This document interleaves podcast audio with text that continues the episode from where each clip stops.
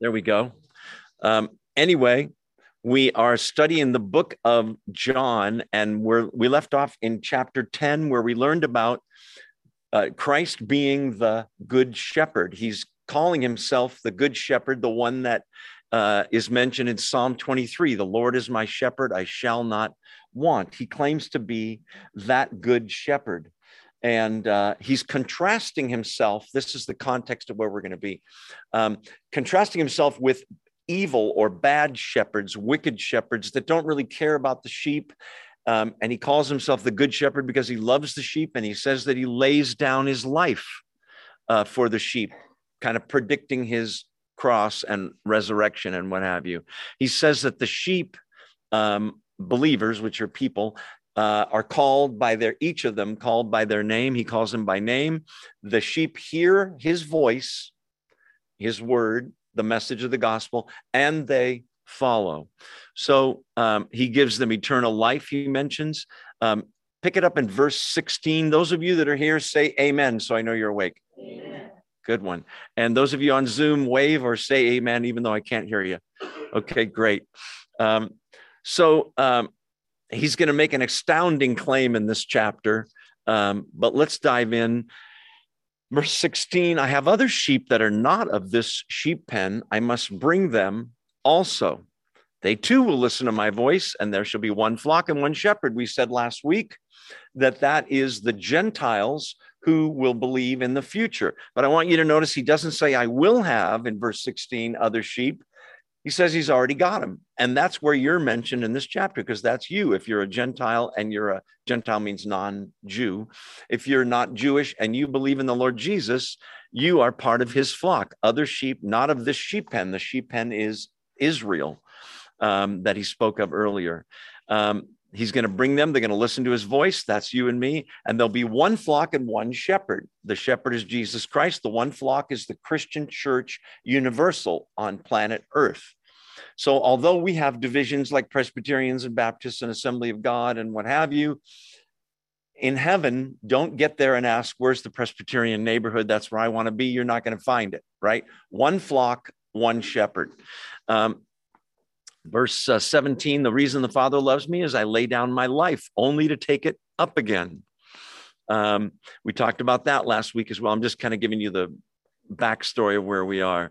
Um, No one takes his life from him. He says in verse eighteen, he lays it down of his own accord. It's going to look like he's a helpless victim, and that's not the truth. He's actually chosen the time when he will die on Passover as the ultimate Passover lamb, the Lamb of God that takes away the sins of the world. So he's saying he lays it down of his own accord. That's something almost anybody can do. You can lay your life down. If you wanted to die, you could go play in the freeway or jump off a bridge or something. But the next phrase, not anybody can do. I have authority to lay it down and authority to take it up again, rising from the dead. Only he could say that. And that command he received from his Father. He says, all right, we picked up in verse nineteen where we left off. And not surprisingly, it says, at these words, the Jews were again divided. And you say, yeah, we know. That's been happening all through this book, hasn't it? And that's true for you and I. If you witness uh, to other people about the gospel of Jesus Christ, you'll find division. Some will receive it. Most may not receive it. Some may ridicule it. There's, Jesus has always been a divisive figure uh, in human history. In fact, in human time, we divide time by B C, before Christ, A D, uh, the year of our Lord is what it means in uh, Latin. So the Jews are again divided. He means the Jewish people here, verse twenty. Many of them, here comes the division. Many of them said, verse twenty, he's demon-possessed and raving mad. Why listen to him? Now you have to look at that claim and say, based on what you know about demon-possessed people, does Jesus fit the M O of a demon-possessed person? I mean, if anything, it's the exact opposite, right?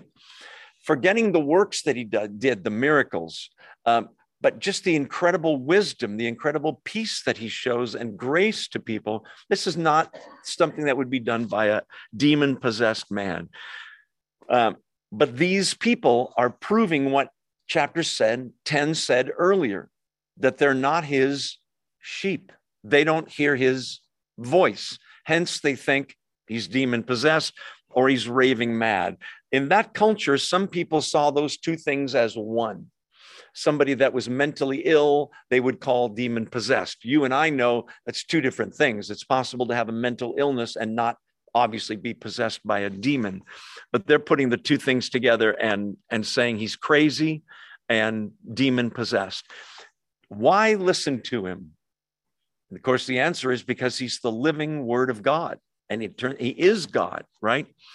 Um, You have to say in verse nine, verse twenty, sorry, to be fair, the sort of person that would say that he and God are the same. He's going to say in this chapter, I and the Father are one. In chapter fourteen, he's going to say, if you've seen me, you've seen the Father. He said in John eight fifty-eight, I am the divine name. Remember that? So you got to say that it is a possibility, because someone that says they're God is either a lunatic or a liar or Lord. I didn't get that myself. That's a uh, C S Lewis came up with that little acronym, the L's. Actually, the full acronym is legend, liar, lunatic, or Lord. Legend, there's virtually no historian that doesn't, that, that, that's credible that thinks Jesus didn't exist, the human being. Pretty, pretty much no credible scholar believes that, which leaves liar, someone who knew he wasn't God, but was just saying that. Then you have to ask yourself, to what end? He's going to get killed and, and die on a cross, beaten and whipped. If you were a liar at that point, you would probably say, okay, okay, I'm, it was all made up. Let me go. Right. Um, if you're a lunatic, would he speak and act the way he does? Does it fit that he's a lunatic? Can only God heal blind eyes and raise the dead and receive forgiveness and worship and walk on water?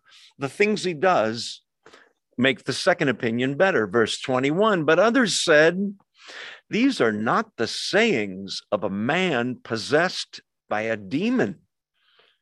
Can a demon open the eyes of the blind? Just what we just said. Based on what this man does, the, you shall know them by their fruits, Jesus says. I think it's the Gospel of Matthew. You look at the fruit of the life of Jesus Christ and ask yourself, is this the life of someone that's demon-possessed or evil? If you look at the panoply of human history since the first century, literally billions of people have come to know Jesus Christ as their Lord and Savior. The effect he's had on human society is incalculable. It's incredible. So um, one of the commentaries mentioned that if you are someone that more than most of us are a little timid about witnessing to other people, you know, talking to somebody at the grocery store, or your old friend who calls you on the phone and you talk about Jesus. We are commanded to do that, by the way. It's not for the clergy. It's for all of us to do that. This is an encouraging verse. You say, really encouraging? Why? Because nobody bats a thousand. That means nobody gets a hit every single time. Even Jesus Christ, right? He put the gospel out there and there's people going, yeah, he's crazy, demon possessed. If he didn't convince everybody, why do you and I expect that we're going to? In fact, narrow is the way that leads to salvation, and few there be that find it, and broad is the way that leads to destruction, and many there are that find it. Translation, there's going to be more non-Christians who don't believe than there are ones that say, would you tell me more? This is really hitting a chord in my life. But we just have to put the seeds out there, let God bring the increase. Can a demon open the eyes of the blind? The obvious answer is no. Why would a demon do something good like that, right? Okay, verse twenty-two, then came the Feast of Dedication at Jerusalem. It was winter, and Jesus was in the temple area walking in Solomon's Colonnade. So let's stop there, talk about the Feast of Dedication. Now, the Jews had various feasts. The Feast of Passover, you've all heard of that. Okay, so this is the Feast of Dedication. You say, is that in the Old Testament? And the answer is no. Hmm. But they're there celebrating it. Yes. It's not in the Old Testament. This is what you and I would call, or your Jewish friends would call, Hanukkah, Feast of Dedication. Third name for it, same feast, the Feast of Light or Lights.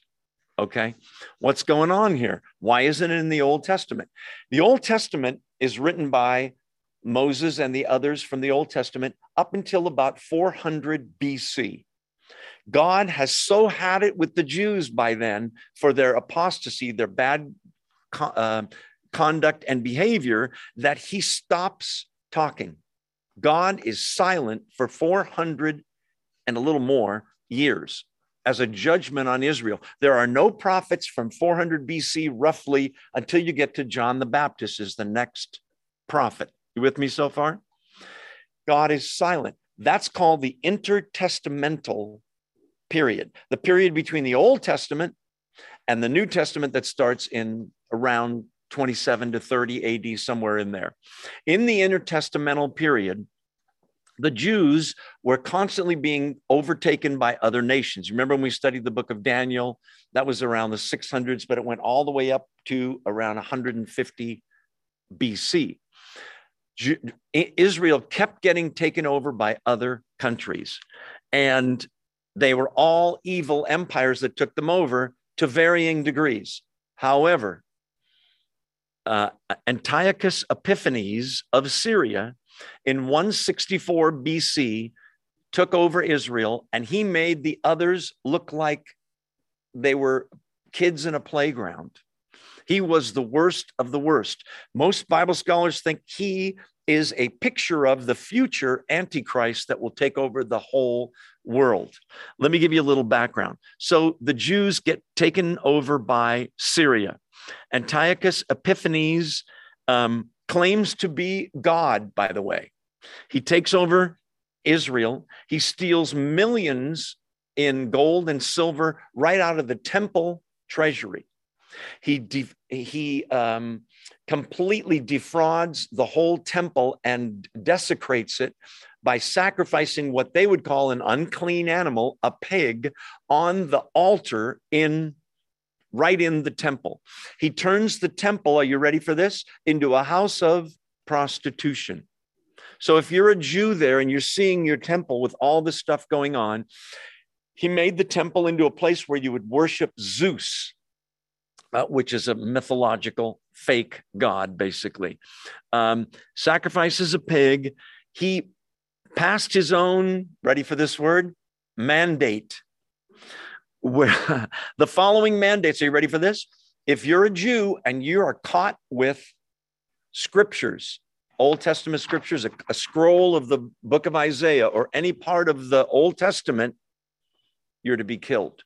If you're caught circumcising your child, you're to be killed. He just takes Israel apart completely. He kills eighty thousand Jews and sends about another eighty thousand Jews into slavery, sells them into slavery. His name is stamped on coins then, where it basically says Antiochus Epiphanes, a picture of God, in other words, that he's God. This is an unbelievably evil dude.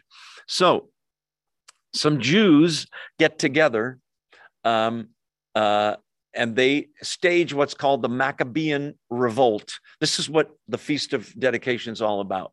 They revolt using kind of guerrilla warfare, almost like Navy SEALs, Jewish Navy SEALs, if you can imagine, with the little hat on in the back.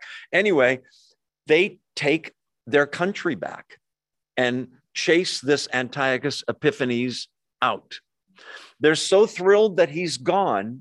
But then they realize, wait, we've had pigs sacrificed in the temple.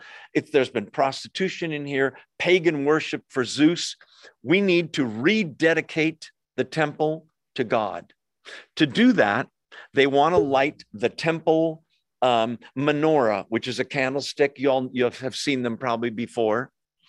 The rule was you had to use the consecrated, holy, if you will, oil that the priests had gone through a whole ceremony to make holy.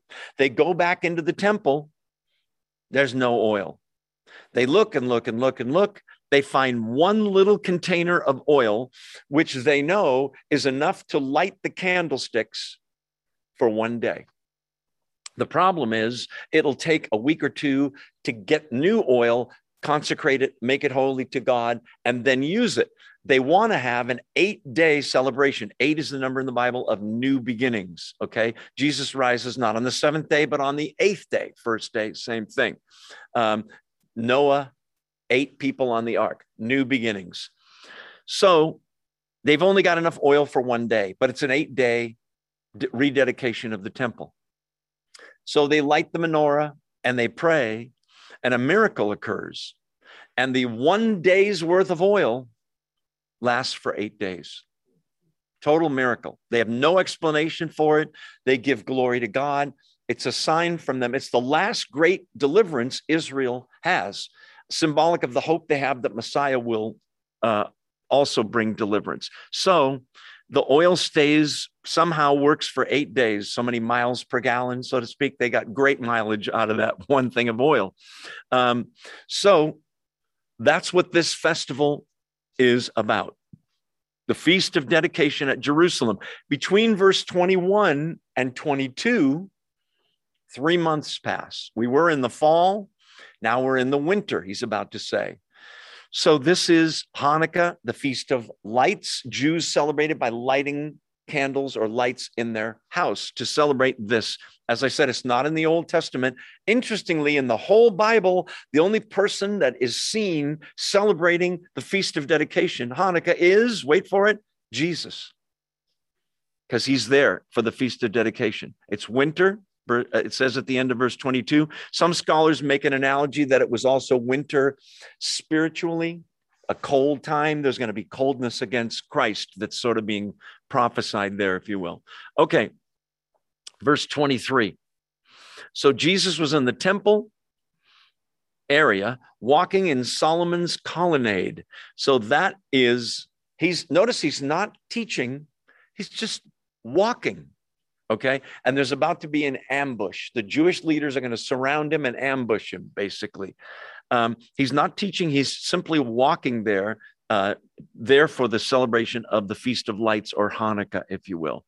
Um, so, uh, the, they, so they're going to bring up a question to him. Um, that's on the east side of the temple complex, by the way, the Sol- Col- Solomon's Colonnade. Uh, It's covered, by the way. So in case it's raining, it's winter, if it's cold, um, he's not teaching in the out in the open. Verse twenty-four, the Jews gathered around him. That's the Jewish leaders, the Pharisees, Sadducees, and what have you. They sort of ambush him, saying, how long will you keep us in suspense? If you are the Christ, tell us plainly. Okay? So they're asking for him to really come out and say it in no uncertain terms, I'm the Messiah. Okay. Has he done that so far in the Gospel of John? Yes. In a roundabout way, maybe thirty times, I'm going to show you. But in a direct way, he's done it twice. But interestingly, he does it to a Gentile, a Samaritan, half Jew sort of, and um, to a kind of an outsider, but he has said it twice. Turn quickly to John four with me, if you will. John chapter four. We're only going to be here a second. John chapter four is the woman at the well. Remember? Kind of an adulterous woman. She's living with a guy that's not her husband. She's had a bunch of husbands. Verse twenty-five, the woman said, I know that Messiah, called Christ, is coming. When he comes, he will explain everything to us. So despite her pagan background of being a Samaritan, she's right. She knows there's a coming Messiah. Messiah is Christ, same word, Mashiach in Hebrew, Christos in Greek. I know that when Messiah, that he's coming, when he comes, he'll explain everything to us. Verse twenty-six. How clear is this? Verse twenty-six. Then Jesus declared, I who speak to you am. The he is implied. He says, I am, basically. He's telling her as plainly as you can get, I'm the one. This is an outsider. He never tells the Jews in public, I'm the Messiah. You might ask, why not just come out and say it? We've talked about this before in the Bible study. In the Old Testament, there are two sets of prophecies about the coming anointed one, the Messiah, the son of David, the son of man, the son of God, the deliverer. Set number one is about a conquering king who will sit on the throne of his father David, and his kingdom will never end. He will punish the enemies of Israel and of God. He will reward righteousness. That's the guy they want. Okay? That's what Messiah will do in the second coming. But there's another set of scriptures, um, Isaiah fifty-three, Psalm twenty-two. We won't look at them now. We've looked at them before. That talk about another figure that's a suffering servant whose hands and feet are pierced. Psalm twenty-one, the first verse, it opens with a bang. It says, "My God, my God, why have you forsaken me?" It's a psalm from the first person written by somebody as if they're being crucified. David wrote it. I'm certain he didn't know what he was writing, but God, the Holy Spirit, was giving him the words. So there's the suffering servant guy who dies for the sins of his people, Isaiah fifty-three. Then there's this conquering king. Which guy would you want? The dying, bloody Messiah or the conquering king that comes on the, whoops, on the white horse? They want the political leader. In John six, do you remember? He multiplies the loaves and the fish, and they want to make him, do you remember? King. By force. So he withdraws from them. If he announces he's the Messiah, they're going to put a crown on him, go, and let's get an army together and kill the Romans. He's going to say, I'm not here for that. I'm, this is the first coming. I come humbly. I die for the sins of the world. The second time he comes, he's not kidding around.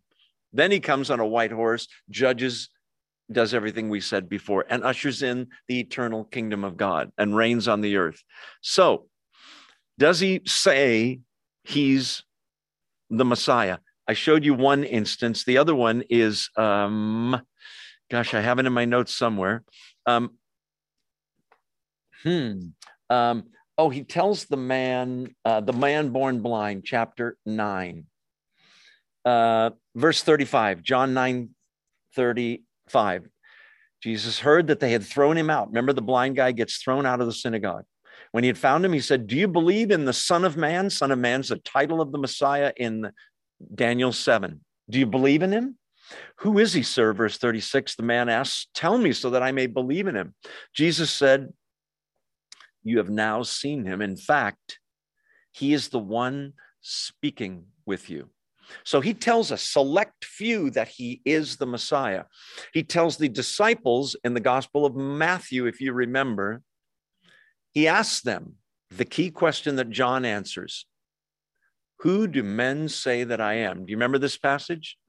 And they're kind of chuckling about it. Some think you're John the Baptist come back to life. Some think you're Elijah or Jeremiah or one of the prophets. And then in Greek, it reads like this. It's emphatic. But what about you? Who do you say that I am? And there's silence. And Peter speaks up and says, I believe you're the Christ, which means Messiah, the Son of the living God. And, and Jesus says, blessed are you, Simon Bar-Jonah. Flesh and blood didn't reveal this to you. This wasn't horizontal, but my Father in heaven revealed it to you spiritually. He is agreeing. Jesus is saying, ding, you got it right. You get an A for the day. Um, so he has said it before. Let's go back to John chapter ten. Um, are you still awake? Say amen. Amen. Okay, that was a little sleepy, but we'll take it for now. Um Um, if you're the Messiah, how long are you going to keep us in suspense? If you're the Christ, tell us plainly. Verse twenty-five, Jesus answered, I told you. That's how it reads in Greek. I did tell you, but you did not believe.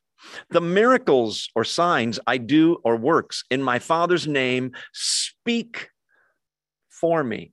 They're asking for ver- words. Say it. I am the Messiah. By the way, why are they asking this? So they can bow down and worship him and become followers? No, so they can go to the Roman government and go, guess what? He's claiming he's the king of Israel. That is the charge they eventually bring him up on. Do you remember? And they'll have him arrested and killed. I told you, but you don't believe. So the implied question is, how, how? How did you tell us? And the next sentence in verse twenty-five answers that question. The miracles I do in my Father's name speak for me.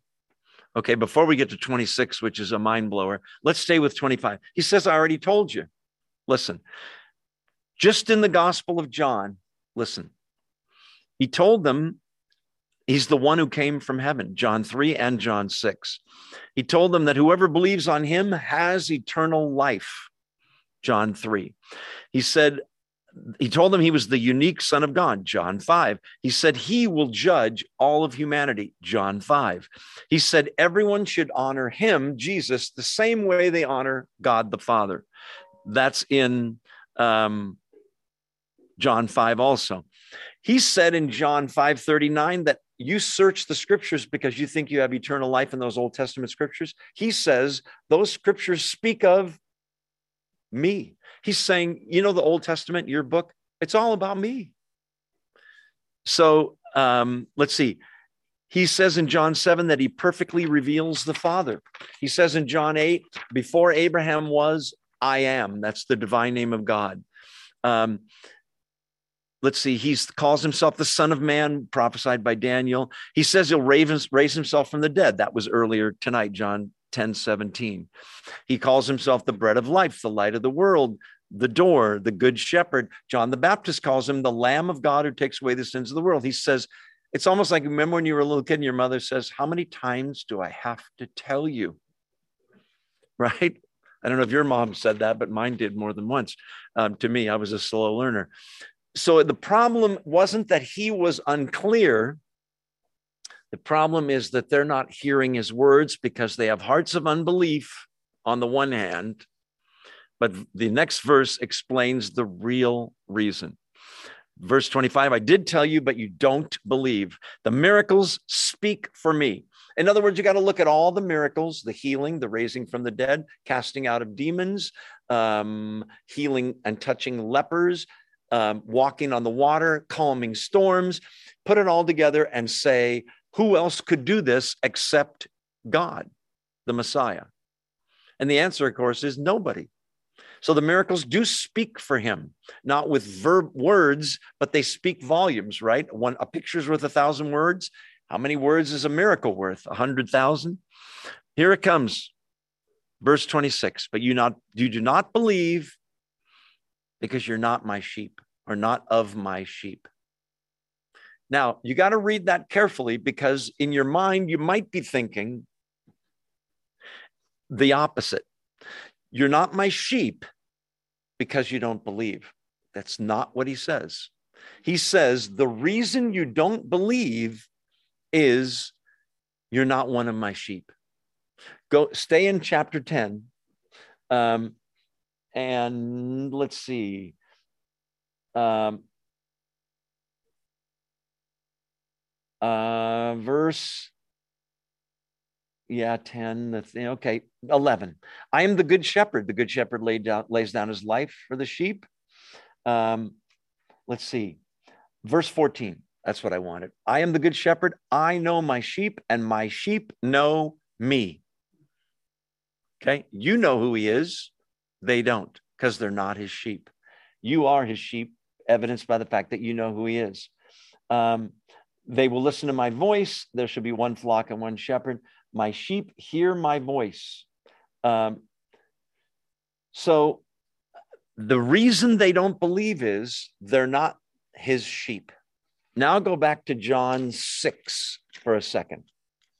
I know we covered this several weeks ago, but it bears repeating. Some people think it's controversial. Uh, to me, it's clear as can be. Um, he calls himself the bread of life in verse thirty-five. Um, verse thirty-six sounds like the same thing. Listen, but as I told you, you have seen me and you still don't believe. Verse thirty-seven. Well, who does believe, Jesus? All that the Father gives me will come to me. Whoever comes to me, I will never drive away. So there's this picture of God the Father who's got this group of people. Not all living at the same time, because you're in that group and so am I. And so were the Christians in the thirteenth century and in the fourth century and in the time he's talking. Okay. And the Father, look at verse thirty-seven. All the Father gives me will come to me. Somehow God gave that group of people, including you, to Jesus. Now, the question is, out of that group, Joe, let's say it's a billion and a half people, okay? Let's say it's two billion people, all right? What percentage of the two billion people that the Father gives to Jesus are actually going to come to him? Verse thirty-seven, every single one of them. Are you sure it's not like ninety-eight percent? That would be a little more believable. Verse thirty-nine, same chapter six. And this is the will of him who sent me, that I shall only lose a few. Is that what it says? Most of them are going to come. All that the Father gives me will come to me. Verse thirty-seven, verse thirty-nine. And this is the will of him who sent me, that I shall lose none. So if it's two billion, how many people actually come of that two billion over the centuries? two billion. Every single one. Because you were his sheep somehow. Don't ask me to explain this. I don't understand it fully, but I believe it one hundred percent. Ephesians one says, before God made the world, he chose us in him. But I didn't even exist then. My grandparents didn't even exist. You think God can't pull this off? Somehow he chose you and me to believe way back then, before the foundation of the world. It's another way of saying, those are my sheep. Well, so did he choose us because we were so much more spiritual than those other idiots? No. There's an, uh, why did he choose Israel? Because it was the biggest, most powerful, wrong, wrong. He just chose him, right? Does God have the right to choose? Yeah, it's his football, right? When we used to play tag football at a friend's house, if it was your friend's house, if it was Chris's house, he gets to make the rules. Okay, the bricks is out of bounds and the curb over here is out of bounds. And the touchdown is my parents' driveway over there. Okay, it's his house, it's his football, his rules. It's God's football. He chose. Go back to John ten. Um, by the way, verse forty of the chapter six says he's going to raise every single one of them up at the last day. Go back to John ten. And it's important that you stay awake. Um, the reason you don't believe is you're not my sheep. That's how it, it's not the opposite. You're not my sheep because you don't believe. It's you don't believe because you're not one of my sheep. Look at the next two verses. This is, and again, some people find this controversial. I don't think it's controversial at all. This is the doctrine of the eternal security of the believer. Meaning what? Meaning that if someone is truly born again and saved and has eternal life, they cannot lose their salvation. Verse twenty-seven, my sheep, that's you, that's all Christians who have ever lived, listen to my voice. Let's stop right there. I don't mean an audible voice, right? There's medicine for that if you're hearing voices. But anyway, I mean, they hear Jesus's voice. Ken held up his Bible in the Word of God, in a sermon that's preached, in a Bible study that's preached, right? That is accurate with the Word of God. People that are his sheep hear the voice and go, that's him. That's what you're talking about. You're talking about the real Jesus. My sheep hear or listen to my voice. I know them and they do something else. They follow me. It's almost like they can't help it, right? You can resist for a while. I, I did um, in the nineteen seventies. God said, I'm reeling you in. I'm drawing you. Come here. Very patient with me. If I was God, I would have hit me with a bat over the head. Okay. My sheep listen to my voice. I know them. They follow me. Here it comes. I give them temporary life until they sin and then they lose it. Is that what it says? I give them eternal life. How long does eternal life last, class? eternally. So if you have eternal life on Thursday, could you lose it Friday? Well, if you did, then it wasn't eternal life, right? I give them eternal life and they shall never perish, ever. Here it comes. No one can snatch them out of my hand. No one. Okay, so whose hand are you in? Jesus's. What would it take to snatch you out of Jesus's hand? Somebody stronger than Jesus. Maybe the devil. No, Jesus is constantly rebuking the devil and saying, get lost, and he gets lost. Okay, well, maybe it could be God the Father. Next verse. My Father, who has given them to me, the sheep, is greater than all. What does that mean? There's no one more powerful, right? Who's more powerful than God? No one. Is greater than all. No one can snatch them out of my Father's hand. So whose hands are you in now?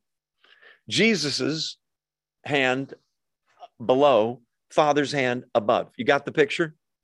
To snatch you out of Jesus's and God the Father's hand, it would take someone more powerful than Jesus and the Father put together. Who would that be?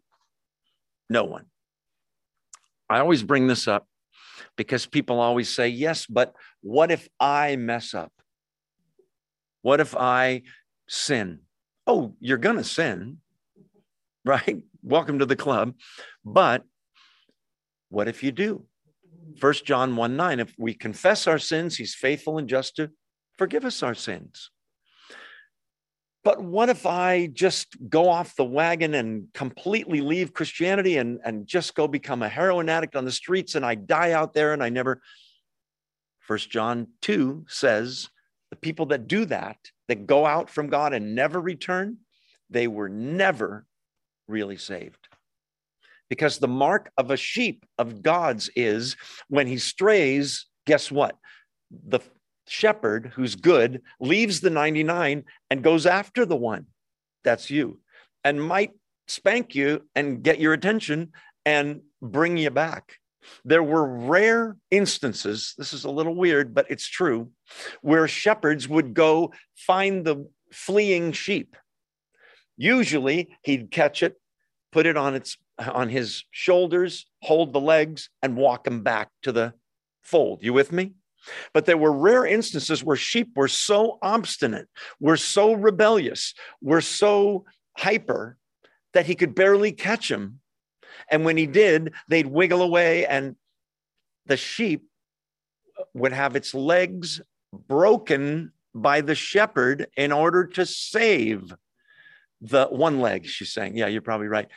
So that for his own good, now I can bring you back to the fold.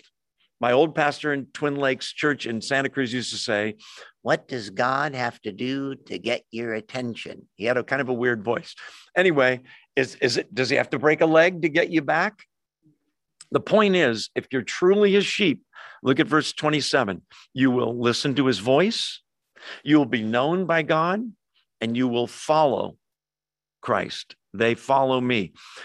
I give them eternal life, twenty-eight. They shall never perish. No one can snatch them out of my hand.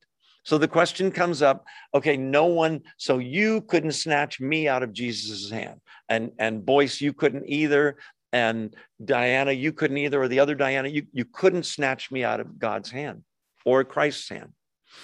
But could I, by my conduct, snatch myself out of God's hand? What does it say? No one can snatch them out of my Father's hand. No one can snatch them out of my hand. Are you someone? Yes. Then you can't even snatch you out of God's hand because you'd have to be stronger than God to pry his hand away and run away. Can't do it. No one. Absolute eternal security of the believer. Listen, I don't know why people find this controversial. To me, it's so comforting. To me, it says that I can slip and fall on the ark. Remember Noah's ark?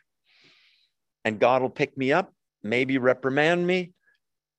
And Noah could slip on the wet surface of the ark. but he couldn't fall overboard. If you read the way that ark was built, who closes and locks the door when they start floating away?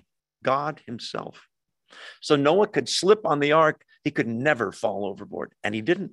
How many were on there? Eight and a bunch of animals. How many made it through? All eight people, right? Eternal security of the believer. No one can snatch them out of my Father's hands. If you're old like me and you remember the Allstate commercial, you're in good hands. And it was a logo was two hands. You're in really good hands, right? It doesn't depend on your behavior to keep yourself saved. We are to obey. We are to submit. We are to humbly walk with our God. When we mess up, we confess our sins. You can't lose your salvation.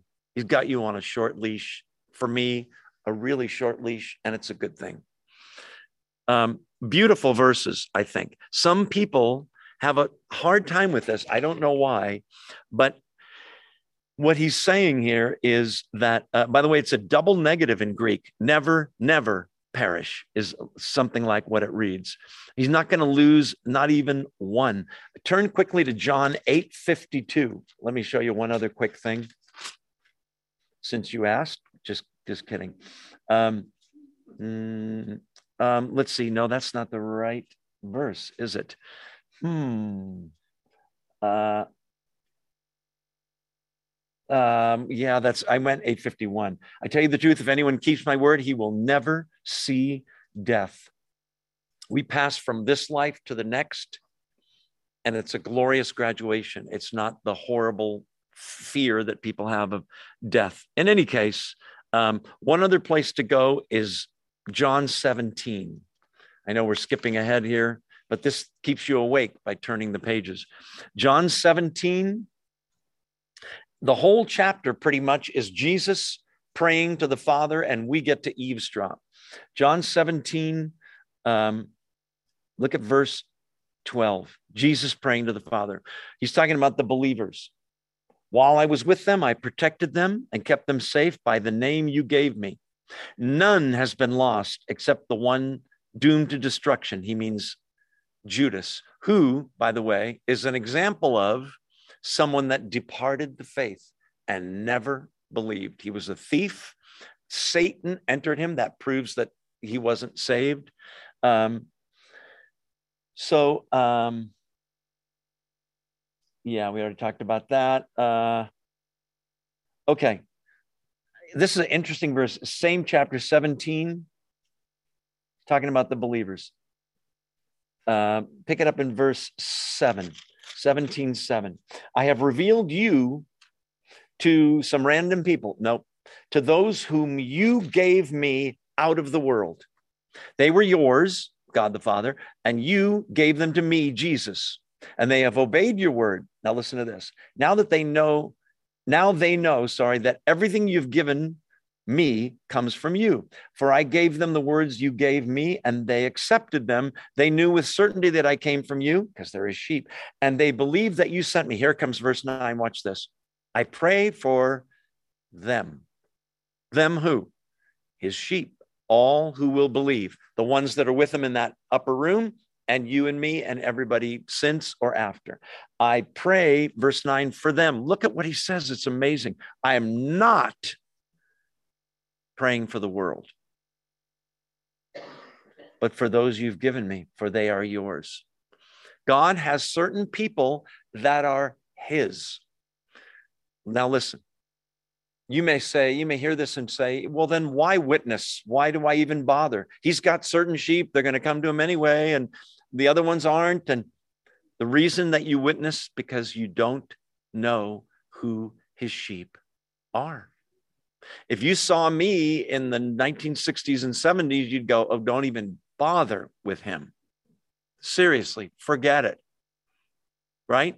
The sheep don't have sheep tattooed on their forehead. So you go, oh, he's one. I'm going to go witness to him. Oh, she doesn't have the tattoo. I'm not going to go witness. You just cast the seeds and let God do the work.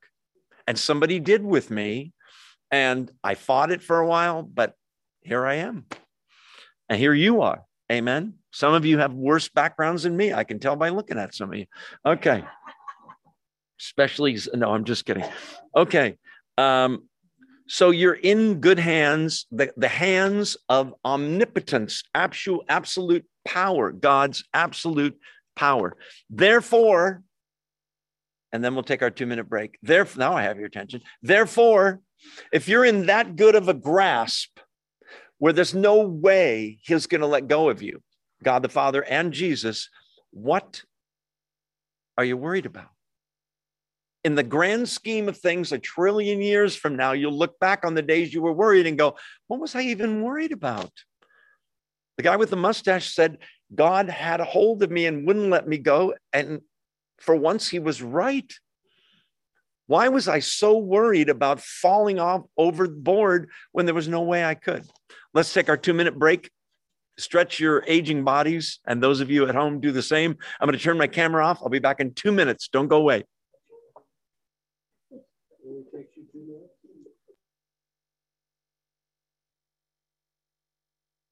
All right, welcome back. Find your seats, if you will. Thank you. Find your seats back there, if you will. Uh, somebody asked me during the break, Kathy asked me, um, where do we find out about the Maccabees thing and the oil and all of that? In the Catholic Bible, they have what's called the Apocrypha. They have the whole Old Testament, they have the New Testament, and they have, I can't, I can never remember, is it eleven? Anybody know? Is it like eleven books? Anybody know? Apocrypha? No. Is it only five?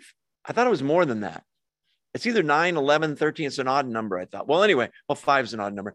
In the, in the book of First and Second Maccabees is where you find this information. Is the Apocrypha inspired scripture? No. The Jews themselves don't accept those books as inspired Bible books. But are they historical and accurate? For the most part, yes. Um, so that's where you find out about that, as well as Bobby Joe asked about the oil. Same thing. Okay. Are you still awake? Say amen. Amen. Oh, that was a better one. All right. And those of you on Zoom, are you still with me? Okay. There's always one or two people on Zoom that are like this. But anyway, you know, that couch is just too comfortable, you know? All right. Even here, I see that now and then. Okay. So we, we've been through the eternal security thing, uh, twenty-eight, twenty-nine, verse thirty. Now he drops the bombshell. What did they ask him for? Just tell us if you're the Messiah.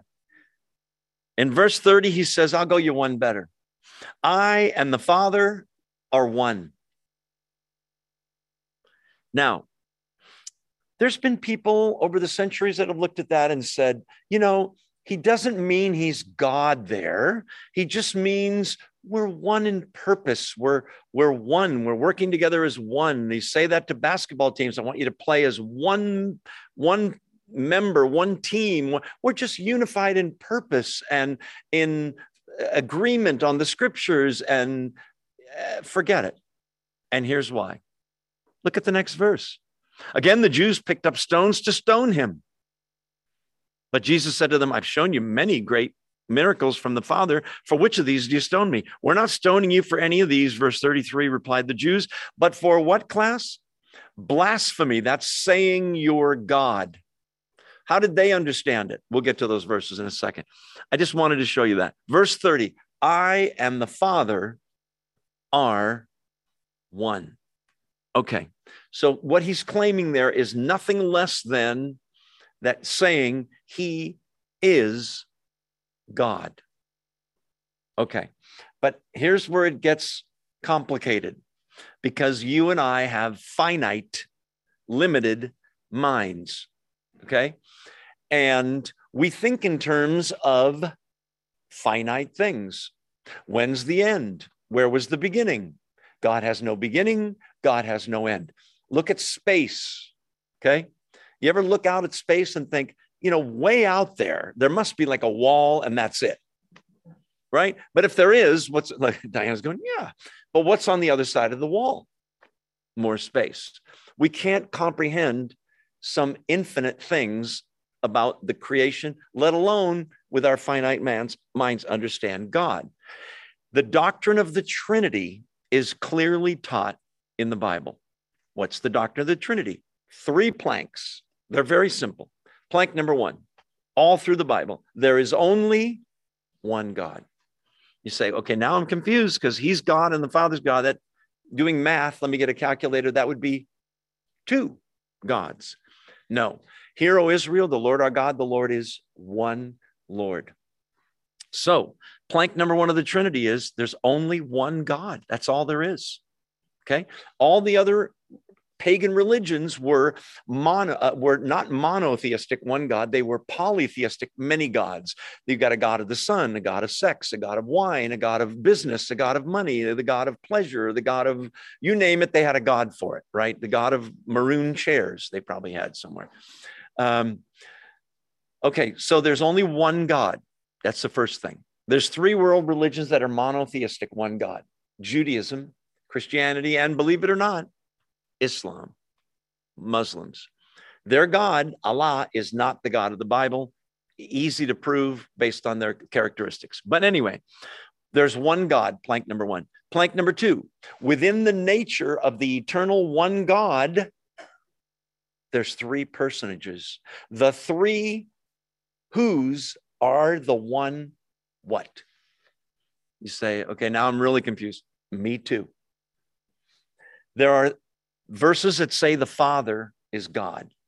There are verses, a ton of them, that say Jesus, the Messiah, is God. There are verses that say the Holy Spirit is God. Okay? And yet, the three whats are the one who. One God revealed in three persons. Okay. Now, the, there's all kinds of analogies for this, and they all fall short. Okay, I'm going to tell you what I think the best one is. I've said to this to you before. Most of you know it. And that's the analogy. Picture yourself in your kitchen and you got a big pot on the stove full of water. Got the picture? The lid is off. The water is just coming to a boil. Chemically, what's in the pot? H two O. You with me? H two O is water, right? It's starting to boil. Oh, look, it's boiling so much. Steam is starting to come off the top of the water. Oh, now there's two things in there, water and steam, a liquid and a gas. But chemically, it's still H two O.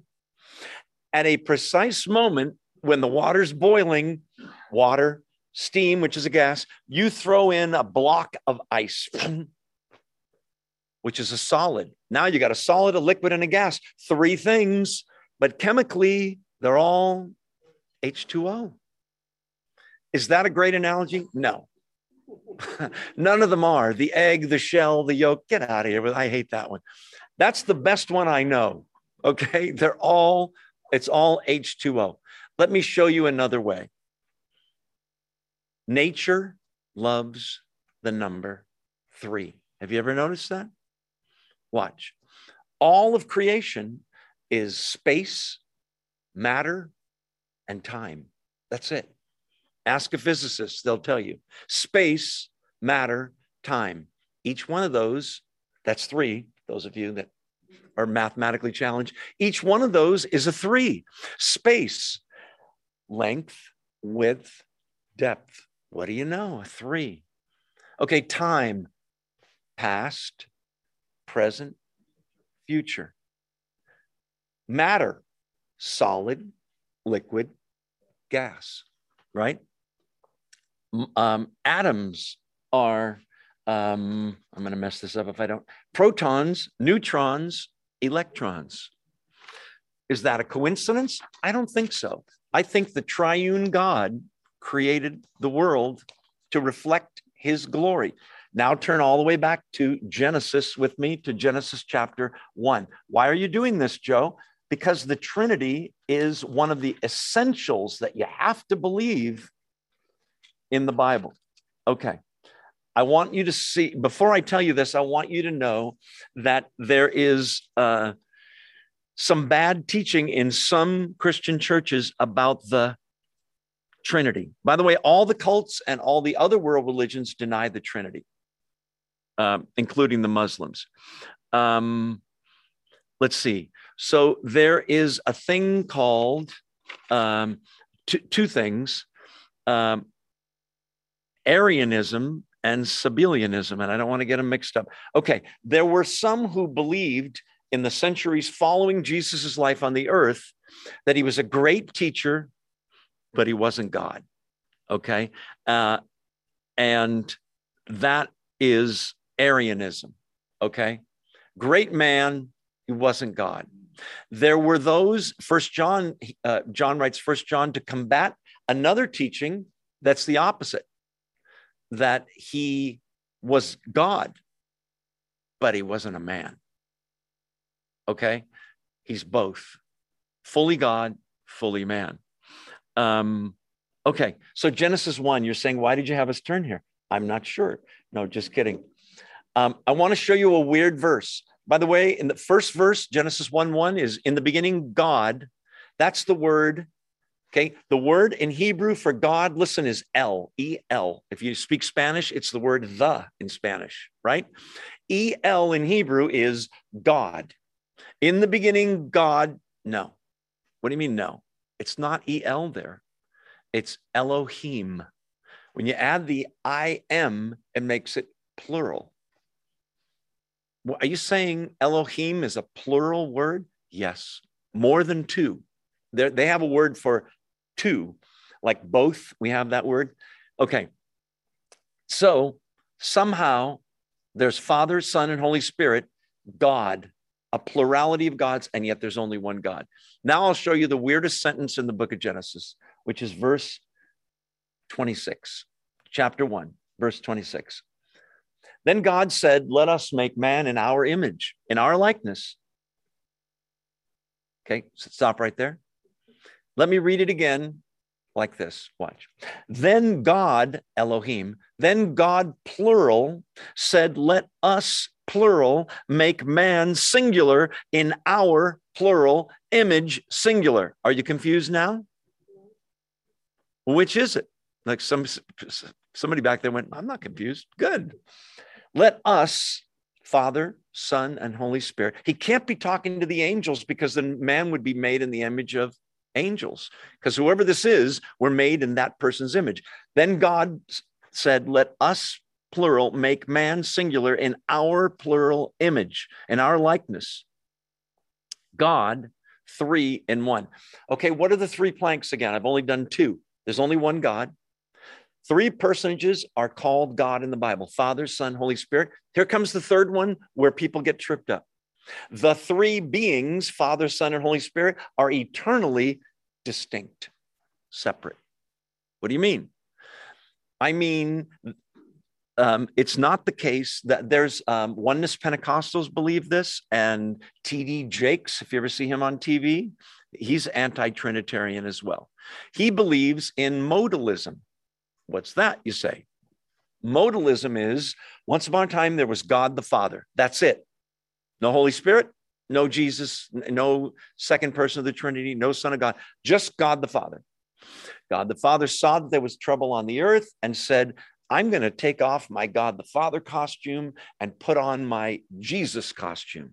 And he became Jesus. You with me? And Jesus came to earth. And while Jesus was on the earth, there was no God Father in heaven, no Holy Spirit. Once Jesus was done with his work and rose from the dead, he turned into the Holy Spirit, okay?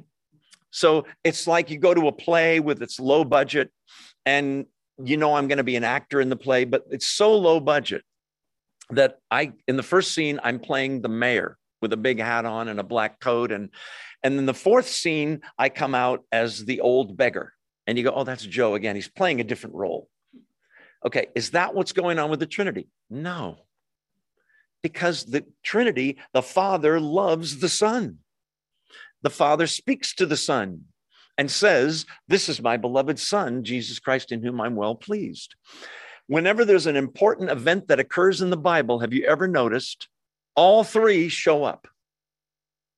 Really, like what? Creation. In the beginning, God created the heavens and the earth. God the Father's there creating. Got it. John one, verse three. Jesus, the Messiah, the Son of God, created everything that was created. Oh, so he was there too. Back to Genesis one, verse two. And the Spirit of God was moving over the surface of the waters. It's a big deal. It's creation. They're all there. the, um, oh, we have to go to Luke for this. Go to the Gospel of Luke. So that's take a left at um, this Gospel. I just have to find the verse because it's here somewhere in my notes. Um, oh, yeah, here we go. Okay, Luke one thirty-five. Now the teacher has to find Luke. That's not near Genesis. Luke chapter one. So from John, take a left. John one, uh, sorry, Luke one, verse thirty-five. Watch this. All three, Father, Son, Holy Spirit, in one verse. Watch. Luke one thirty-five. Mary's been told, you're going to have a baby. And she's saying, what? What? Say what? Verse thirty-five. The angel answered, the Holy Spirit, third person of the Trinity, will come upon you. And the power of the Most High, God the Father, will overshadow you. So the Holy One to be born, second person of the Trinity, there they are, all three of them. Did you catch that? What other important events are you talking about, Joe? The baptism of the Lord Jesus. Do you remember? John the Baptist baptizes him. Who goes under the water? Second person of the Trinity, Jesus, right? That's one. Who speaks from heaven? This is my beloved. I should do it with a British accent, right? This is my beloved son in whom I am. Who speaks from heaven? First person. They can't be the same person. He's talking from heaven. He's under the water. What about the Holy Spirit? Descends in the form of a dove and lands on Jesus. Father, Son, Holy Spirit. Who raised Jesus from the dead? That's resurrection. That's a big deal. Jesus says he raises himself. John two. And I have the power to lay down my life and take it up again. Jesus raised himself. But in Romans, it says the Spirit raised Jesus. And in the same book of Romans, it says the Father raised Jesus. Okay, now I'm getting a headache. Which is it? God raised Jesus. Father, Son, Holy Spirit. Within the nature of the one God, there's three personages, Father, Son, Holy Spirit. They are all God. They all share the same nature and attributes. They love each other. They communicate with each other. The Father sends the Son. The Son sends the Holy Spirit down to the earth once he's paid for the sins of the world so that he can live inside of each one of you. Do I fully understand this? No. Is it in the Bible clearly taught? Absolutely. Um, okay. So they're not the same person. Oh, the Great Commission, go into all the world, making disciples, baptizing them in the name of the Father and the Son and the Holy Spirit. Coincidence? The name singular of the Father and the Son and the Holy Spirit, the name of God. Um, we already talked about that and the conception. Okay, we beat that dead horse, didn't we? Um, and we talked about the pot of water. Yeah, and we won't go into all of that, but it's in the notes. Um, Th- Thomas in John twenty, twenty-eight calls Jesus my Lord and my God. Do you remember that? If Jesus isn't God, his line should be, oh, no, no, no, don't call me that. That's reserved for God. He receives worship. Um, all the cults deny the Trinity. If you study the cults as I have, most of them, listen, have their own. Yes, we believe the Bible, but we also have this book or these books. Mormons have four books, the Bible and three other books. Jehovah's Witnesses have the Watchtower Bible and Tract Society, which they take as gospel. What they say is right. They also, the cults, always demote Jesus. They lower him down, raise up Mary, raise up other people. Jehovah's Witnesses think Jesus is the Archangel Michael. You see how the devil has infiltrated religion to just skew things and mess things up enough to get you off track. Okay. Um, I'm not going to go into all these verses. We'd be here until Thursday and nobody brought a sleeping bag. So let's keep moving, shall we? Um, okay. So back to the text, John ten. You remember John ten, don't you? I and the Father are one. Do the Jews understand what he's saying? Absolutely. They pick up stones. John MacArthur pointed out that the temple was still being under construction in certain areas. There was plenty of stones around. They pick up stones to stone him for blasphemy.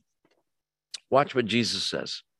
Verse thirty-one, they pick up stones. thirty-two, Jesus said to them, I've shown you many great miracles from the Father. For which of these do you stone me? Kind of sarcastic, don't you think? It's almost funny to me. Was it the raising of the dead guy or the healing of the lepers? Why are you stoning me? What miracle didn't you like that I did? In other words, he's saying, like he just said, the miracles speak pretty loudly. Are you not listening? What miracle are you stoning me for? By the way, does Jesus seem afraid here? A little? No. Why? Because he knows there's an allotted amount of time. This is going to come up in chapter eleven. There's an allotted amount of time for him. And until that time is up, he is impervious to any harm, to death. You could run him over with a truck and he would get up and dust himself off. Until God is done with him and you, whatever your time is, is your time. We need to use the time wisely, not be cocky about it and go play in the freeway because you might get hit by a bus because it is the end of your time. But Jesus knows not until Passover, which is three or four months from now, that's when my time is. So he's not afraid at all. So he says, what miracle are you stoning me for? Verse thirty-three, we're not stoning you for any of these, replied the Jews, but for blasphemy. Notice how much they understand. Watch. Because you, a mere man, make yourself out or claim to be God.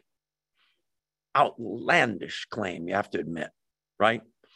If anybody today walked in here and said, I'm God, of course, we would know it's pretty much sure it's not true, but you would think or ask, prove it, right? Could they? Well, not right now. See, I don't, uh, I don't prove myself to people that, come on. He proves it over and over and over. All the things he does, giving sight to the blind in the Old Testament is only the work of God and the Messiah, which is he, both. They know, the Jews get it, that he's claiming to be God. Do they believe it? No, they do not. Um, so what you're seeing here is the ultimate um, official um, rejection by the Jewish leaders of their Messiah. The one that came to save them, he's rejecting. He's rejected. Um, notice verse uh, thirty-three, you being a mere man. They know he's a real man. They don't like the God part. He's proven both. Verse thirty-four. This is a little weird. Just want to warn you. Verse thirty-four, Jesus answered them. Pardon me. Is it not written in your law? I said you are gods. If he called them gods to whom the word of God came and the scripture cannot be broken, what about the one whom the Father set apart as his very own and sent into the world? Why then do you accuse me of blasphemy because I said, I am God's son? You say, what? Keep your finger in John and turn to Psalm eighty-two. So Psalms is roughly the middle of the Bible. If you just pick the middle, you'll come to Psalms or Isaiah usually. Go to Psalm eighty-two.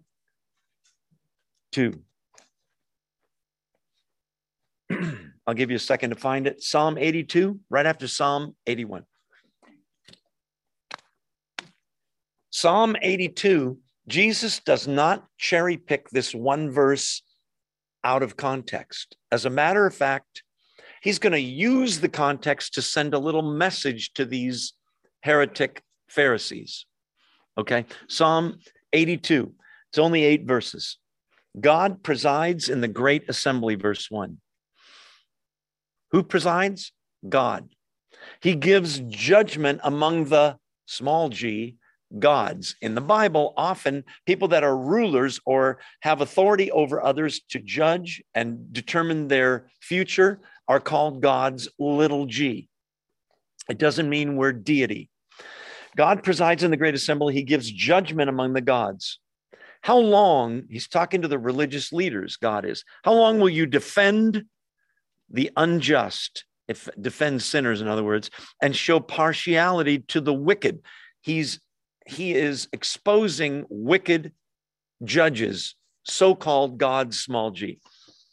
Defend the cause of the weak and fatherless, verse three. Maintain the rights of the poor and the oppressed. Rescue the weak and the needy. All this stuff Jesus does. Deliver them from the hand of the wicked. They know nothing. They understand nothing. They walk about in darkness. All the foundations of the earth are shaken. I said, you are gods. He's talking about the judges of the Old Testament, but about all Jewish religious leaders in the sense that they are small g gods. They ex- exert great influence over others and have power over them. I said, you are gods. You are all sons of the Most High. But verse seven, you will die like mere men. It's a judgment on these judges. You will fall like every other ruler. Rise up, O God, judge the earth, for all the nations are your inheritance. Okay, go back to Gospel of John now, and we'll put this together. They're mad at him because he called himself God, right? Picked up stones. He quotes Psalm eighty-two to them.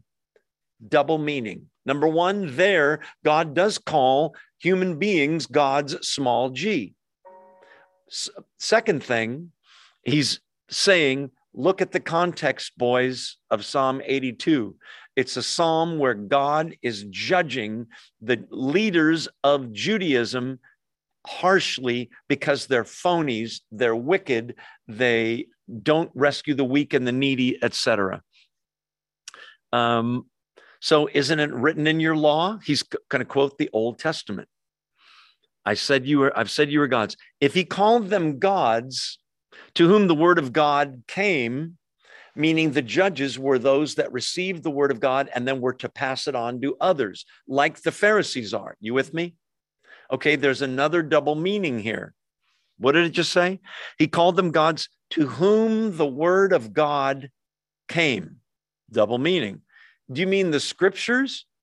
Yes. The prophecies? Yes. But standing before them, the guy they're about to throw stones at is the living, breathing word of God, capital W, right? He's the word of God incarnate. That was John one, remember? Uh, the word became flesh and all that. If he called them gods to whom the word of God came, and the scripture cannot be broken, what about the one whom the Father sent? He's saying it's an argument from the lesser to the greater. It's like saying, if you wasted the five dollars I gave you, why would I give you a thousand? Okay, from the lesser to the greater. If he called them gods and they were mere men and they were wicked, what about, the, I'm skipping, scripture cannot be broken, we'll come back to it. What about the one, he means himself, whom the Father set apart, sanctified as his very own and sent into the world? Why do you then accuse me of blasphemy? In other words, he's saying, it's clear I am the one that God sent. But I want to zero in on those words at the end of verse thirty-five. Do you see them? And the scripture cannot be broken. Do you see that? If somebody asks you, what do you think about the Bible? How, how true do you think it is? You know what the right answer is? I go with what Jesus said. What was Jesus's view of scripture? Most of it's correct. Half is correct. There's a lot of mistakes, a lot of stuff that we should throw out.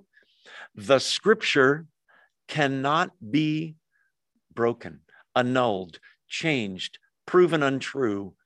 Um, not one jot or tittle of the Old Testament will pass away until everything's fulfilled. What does Jesus believe about the Bible, Old Testament and New? I'll show you in a second. He believes the whole thing is one hundred percent God breathed. That's what inspired means. Okay, but John wrote John and Jeremiah wrote Jeremiah and Moses wrote Genesis. Yes, that's true. And the Holy Spirit breathed every word into them. They wrote in their own styles, and yet every word's true. Every single word. You can trust the book on your lap right now. A hundred percent. Not mostly. By the way, it's not a smorgasbord. You don't get to pick. I really don't like this whole chapter. I don't, I just don't believe that, but I like the, you got to take the whole bit, right? The whole, every last word is God breathed. The more I study the Bible, the more I am convinced of this. I gave a sermon at three different churches. Um, it's probably been eleven, twelve years uh, ago when I was in my twenties. Anyway, um, why are you laughing? Um, and it was, how do we know the Bible is true and inspired? The manuscript evidence is so over the top, a sure thing. A, archaeology has never disproved any single thing in the Bible ever, but it's proved things that people thought weren't true. P, predictive prophecy. If the Bible's not God's word, how do you explain the thousands of things that are predicted that come to pass perfectly? Well, maybe they're just vague prophecies. And, you know, I could make a prophecy right now. You ready? Some of you in this room are going to see a white car tomorrow. Thank you very much. You know why you're laughing? Because that's just stupid. Of course, there's a white car. You own a white car, Joe. Okay, I do. But what if I said, this thing is going to happen, and gave specific details? That the Messiah is going to have his hands and his feet pierced. Um, that none of his bones will be broken, yet they usually broke the bones, the legs of a crucified victim. His side will be pierced. Um, He'll be betrayed by a close friend for thirty pieces of silver, which will be used to buy a potter's field after it's thrown into the temple. The person that betrays him will be a close friend again, with whom he will dip his bread.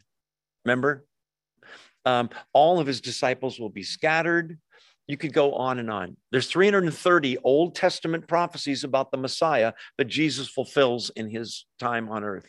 Born of a virgin, born in Bethlehem. What a coincidence. It all came true. It's not a coincidence. God knows the end from the beginning, right? He makes it all happen. In any case, Jesus's view of Scripture, the Scripture cannot be broken. If that's true, then when you read the book of Revelation and you read Matthew twenty-four about the end of the world, about the Antichrist, about all this other stuff, you can't allegorize it and say, well, maybe that's just symbolic and it means, no, it means what it says.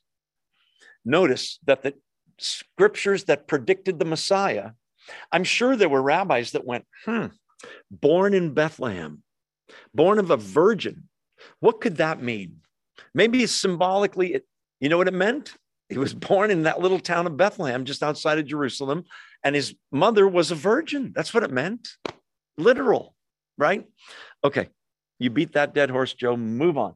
All right. Um, so he says, why do you accuse me of blasphemy? Because he can't blaspheme if he's God, can he? Verse thirty-seven, but do not believe me unless I do what my Father does. That's an unbelievably bold claim. He's saying, don't believe in me unless you can look at my life and go, he does exactly what God does. You say, well, what did he do? God created, right? When Jesus touched blind eyes and made them see, he's creating new eyes. When he touched legs that had never walked and the guy gets up and walks, not with therapy, nineteen weeks with crutches and he just gets up and walks. He's created new muscles, legs, tendons, mu- nerves, everything, right? When he calms the storms, only God can do that. He's saying, look at my life. Don't believe me unless I do what my Father does. Verse thirty-eight, but if I do it, even though you don't believe me, believe the works, believe the miracles, that you may know and understand that the Father is in me and I in the Father. He's saying the reason these I can pull off these miracles is not because I'm David Copperfield, a great magician. I'm not an illusionist. It's because God is in me and I'm in the Father. Pretty amazing. Verse thirty-nine. So they arrested him and put him in jail. Nope. They tried. Verse thirty-nine. Again, they tried to seize him, but he escaped their grasp. Remember what I said? If it's not his time, he has total immunity. They can't catch him. Now, how many of them were surrounding him? Let's say it was twelve against one. And they try to grab him. You mean to tell me that one guy could elude the grasp of twelve men? Yes, because it was, wasn't his time. They couldn't grab him for whatever reason. A total miracle. Verse forty and, uh, and forty-one, and we'll quit. This is interesting. So they just do not believe. They're not as sheep. They have hard hearts. They can't hear the voice of the shepherd. Verse forty. Then Jesus went back across the Jordan to the place where John had been baptizing in the early days. Here he stayed, and many people came to him. They said, though John never performed a miraculous sign, all that John said about this man was true. And in that place, many believed. There's a contrast here between the gross unbelief in Israel, in Judaism, in Jerusalem. He goes across the Jordan, kind of out in the boonies to where John was baptizing, where, by the way, they had no jurisdiction, and people are totally believing in him. Um, he's outside the camp of Israel, outside of Jerusalem. It's a judgment on Israel. So he's going where John went. Notice they mention, and it's true, John never did a miracle, yet he had a huge following. Why? Because the Holy Spirit indwelled, indwelt him, and he was preparing the way for the Messiah. All that John said about this man was what? True. Behold, the Lamb of God who takes away the sins of the world. What else did John say about Jesus? He is so great, I'm not even worthy to untie his sandals. You remember that? He must, remember, increase. I must decrease. Great Christian bumper sticker. Yes, I know it's long. I must, he must increase, capital H.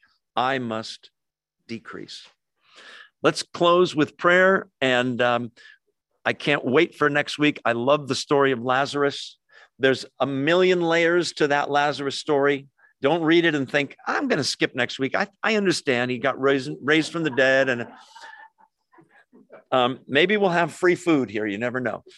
Just kidding. Anyway, those of you on Zoom, thank you for being here. Let's close with prayer and we'll get out of here. Heavenly Father, thank you that we are held tightly in your hand and in Jesus's hand. I can picture it now. And even if I try to wriggle out, there's no way, God. You got me. What am I worried about? Eternally secure in your hand. For that reason, may I be so grateful that I want to obey and live a life that brings honor and glory to you, uh, a life of obedience, Father. Thank you that there's no one stronger than you to take me out of your hand or anyone else out of your hand. Thank you for that assurance, God. Whatever bad things happen now, we, I still know that you're with me, you've got me, and our future is absolutely glorious in your Son, Jesus.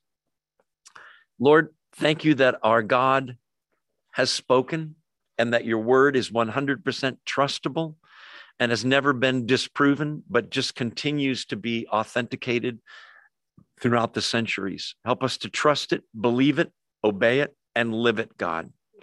Thank you for this time we could spend in your word. We love you, Father. We can't wait to see you, but in the meantime, use us in the time you've given us for your glory. We pray these things in Jesus' name. Amen. Thank you for being here. Those of you that are here, make sure you say hello to someone that you don't know. That's the most important thing. Those of you on Zoom, God bless you. Thank you for being here. We'll see you next time. God bless.